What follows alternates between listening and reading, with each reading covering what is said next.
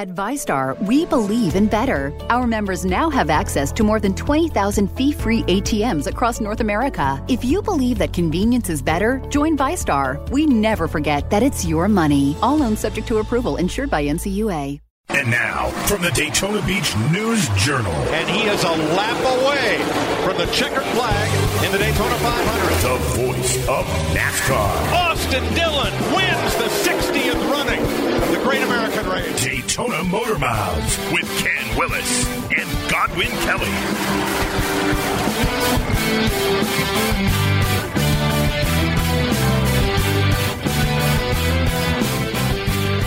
All right. Ken Willis, Godwin Kelly with the uh, one of those occasional off-season Motor Mouths podcasts.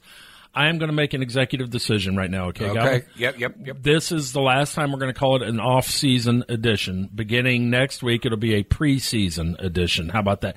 How about the minute this pod's done, anything we do pod related going forward, at least until February eighth, will be a preseason, Preseason, followed by regular season potting.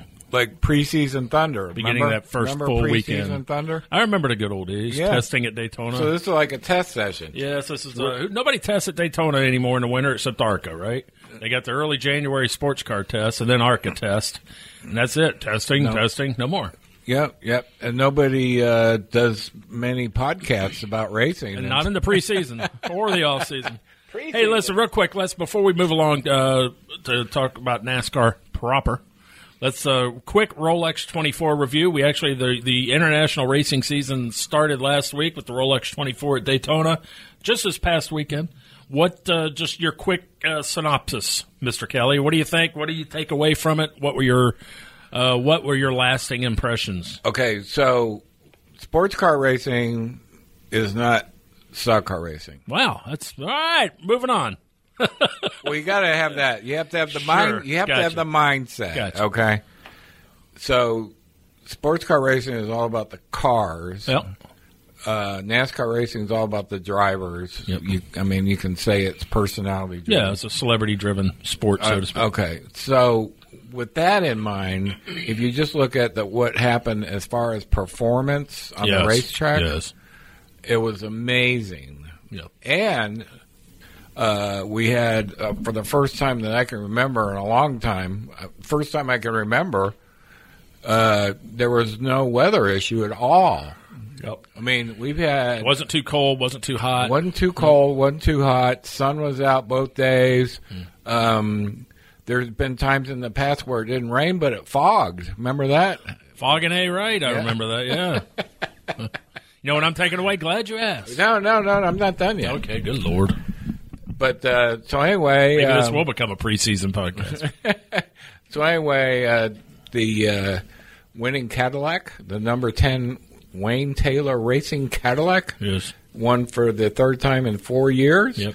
The one year that they didn't finish or win, they sat on the pole, so they, you know, Yep. they've been there uh, every year.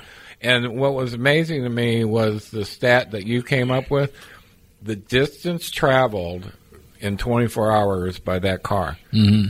which was from here to You could go to San, San Francisco, make a sort of a about a 270 degree U turn, and go to Santa Cruz.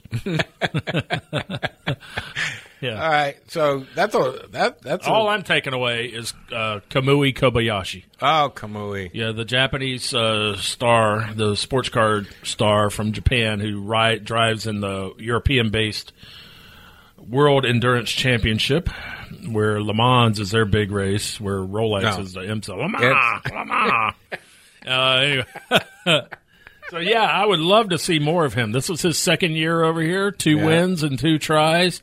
He, he is the fastest man ever at Le Mans and Le Mans Yeah. and uh, pretty darn fast over here too. I would like to see a little more of him, some way, some form or fashion. Well, it's weird. Because it's fun to say Kamui, yeah, Kamui. That- Kobayashi. I've said before. I'd never said Kamui until Kamui. you.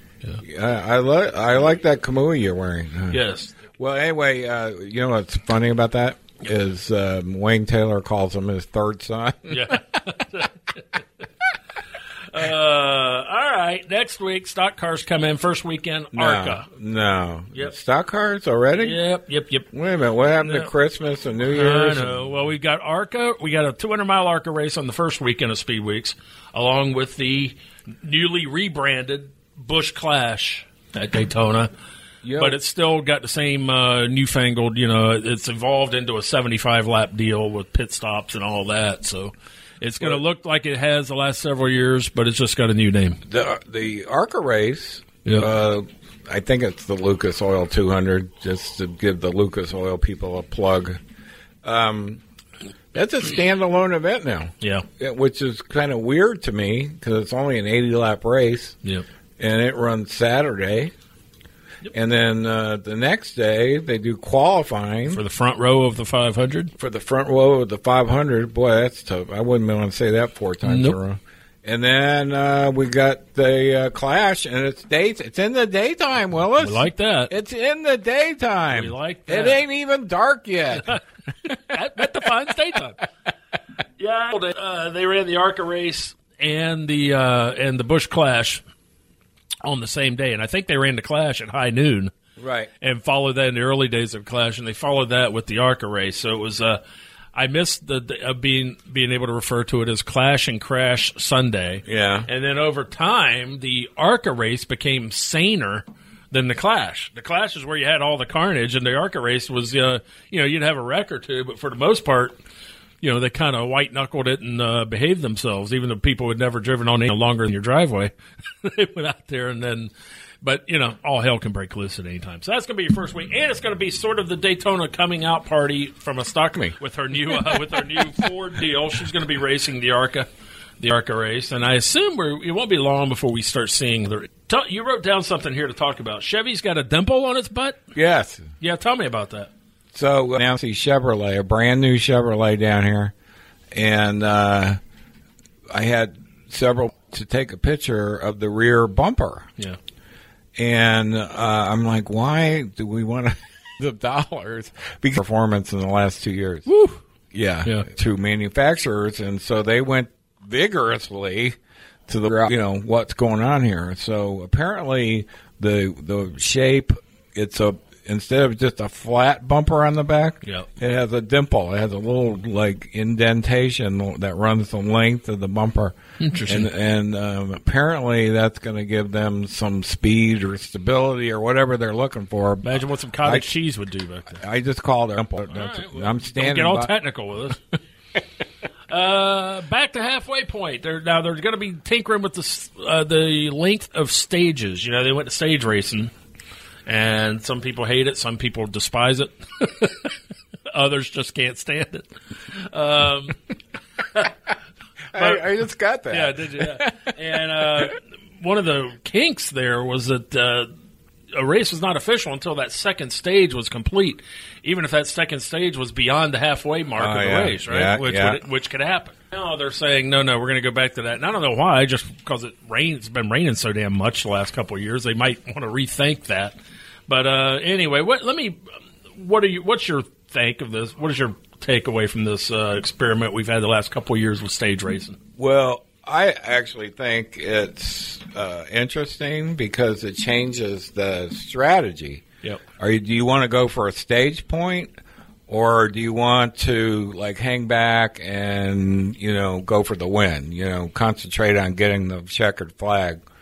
So, um, in Kyle Busch's case, he went for stage points, and people are saying, "Well, he, he didn't win a race, hasn't won a race, blah blah blah." But he bankrolled a lot of them, didn't he?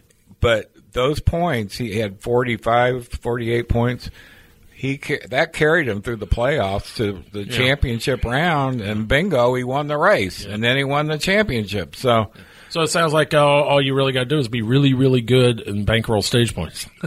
In the end, you you got to be well good. it, you can he has he has basically said you can race for points kind of like Ryan Newman did Mm-hmm.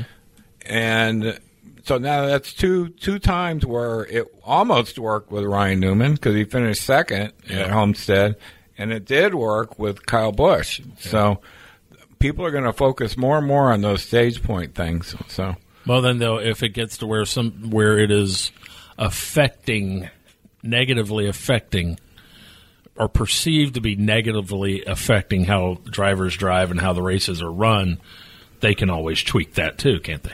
I, yeah, I mean anything you can, you know, Yeah, as they say, the rules are written in the sand here Yeah. at Daytona. Yeah. So, um, but I think overall it's actually helped the quality of racing because you actually, you know, when you're halfway through a race, a lot of times people are just, you know, turning laps. They're not working. What? What'd you say? yep, yep. All right, I got one more topic on our off-season podcast. Off season. Uh, Hall of Fame induction this Friday. Yeah. It's the Hall of Fame class, and this is, uh, I'm telling you, we're getting close to, we're getting close. Is uh, Buddy Baker, Buddy Baker. Joe Gibbs, who will be in two Halls of Fame, right, after this. Bobby Labonte, who was a NASCAR, who was a Cup Series champ. Tony Stewart, what, two Cup champs or three? I'm forgetting already. He's got Three. three. And Waddell Wilson was a uh, legendary And engine builder. and a big engine guy. Yeah. Uh, Buddy Baker was just a well loved.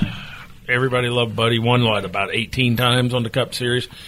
Probably, uh, you know, just on, in terms of uh, looking at his uh, on track resume, uh, probably is not Hall of Fame. But uh, you throw in the larger than life personality part of it. Plus, here's the thing: they're they're they are going to keep inducting five every year, regardless of how many votes they get. They're taking the top five every year, and that uh, they're thinning. They are culling the herd to the point where uh, going to get in in about five more years. Yeah, years. that's what I'm planning on. Yeah, I've just already- outlasting. I've already started my speech. Did you? Yeah. To whom it may concern.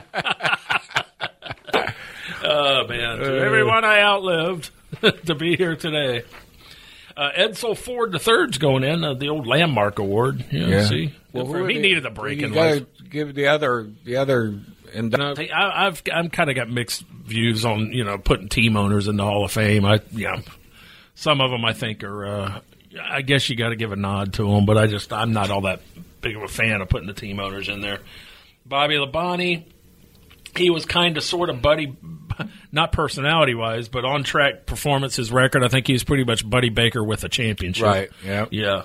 Um, Tony Stewart, no brainer. He's he's there. There will continue to be one absolute surefire, no doubt about it, Hall of Famer. But it's the rest of the four that you know are going to be susceptible to debate going forward.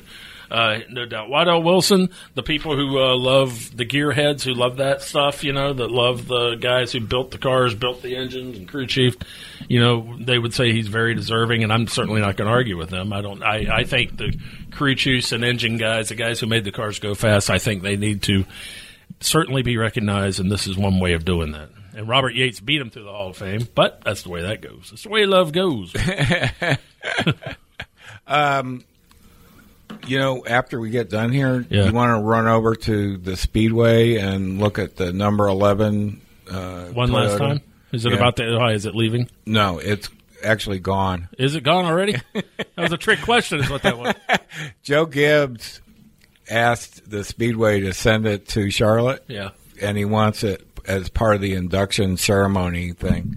So they they wrapped it up. They sent it up to Charlotte. You know, that seems like a lot of work just to for background scenery. Joe Gibbs, you know, Did he, did he offer to pay? You think? Uh, pay for the gas? more than likely he threw a couple bucks in the hat and get that thing. But he really wanted to have that car on display for the Hall of Fame induction. Yeah, so good for him. And I think this is this may be the very first time ever that a car that's you know Daytona 500 winner Mm-hmm. has actually been moved out of there before the day of the 500 the following year. Right. Well, So it's Bit of just a trivia. little trivia there. all right. Anything else before we go? Uh, you're you're looking good. You're Thank you looking very much. good. All right, all right. That's uh, that's the last off-season pod of 2019, 2020. We are getting dangerously close to uh, live potting from the scene of the crime. Live. Live potting. All right. Till next time, Ken Willis, Godwin Kelly. Thank you. See ya.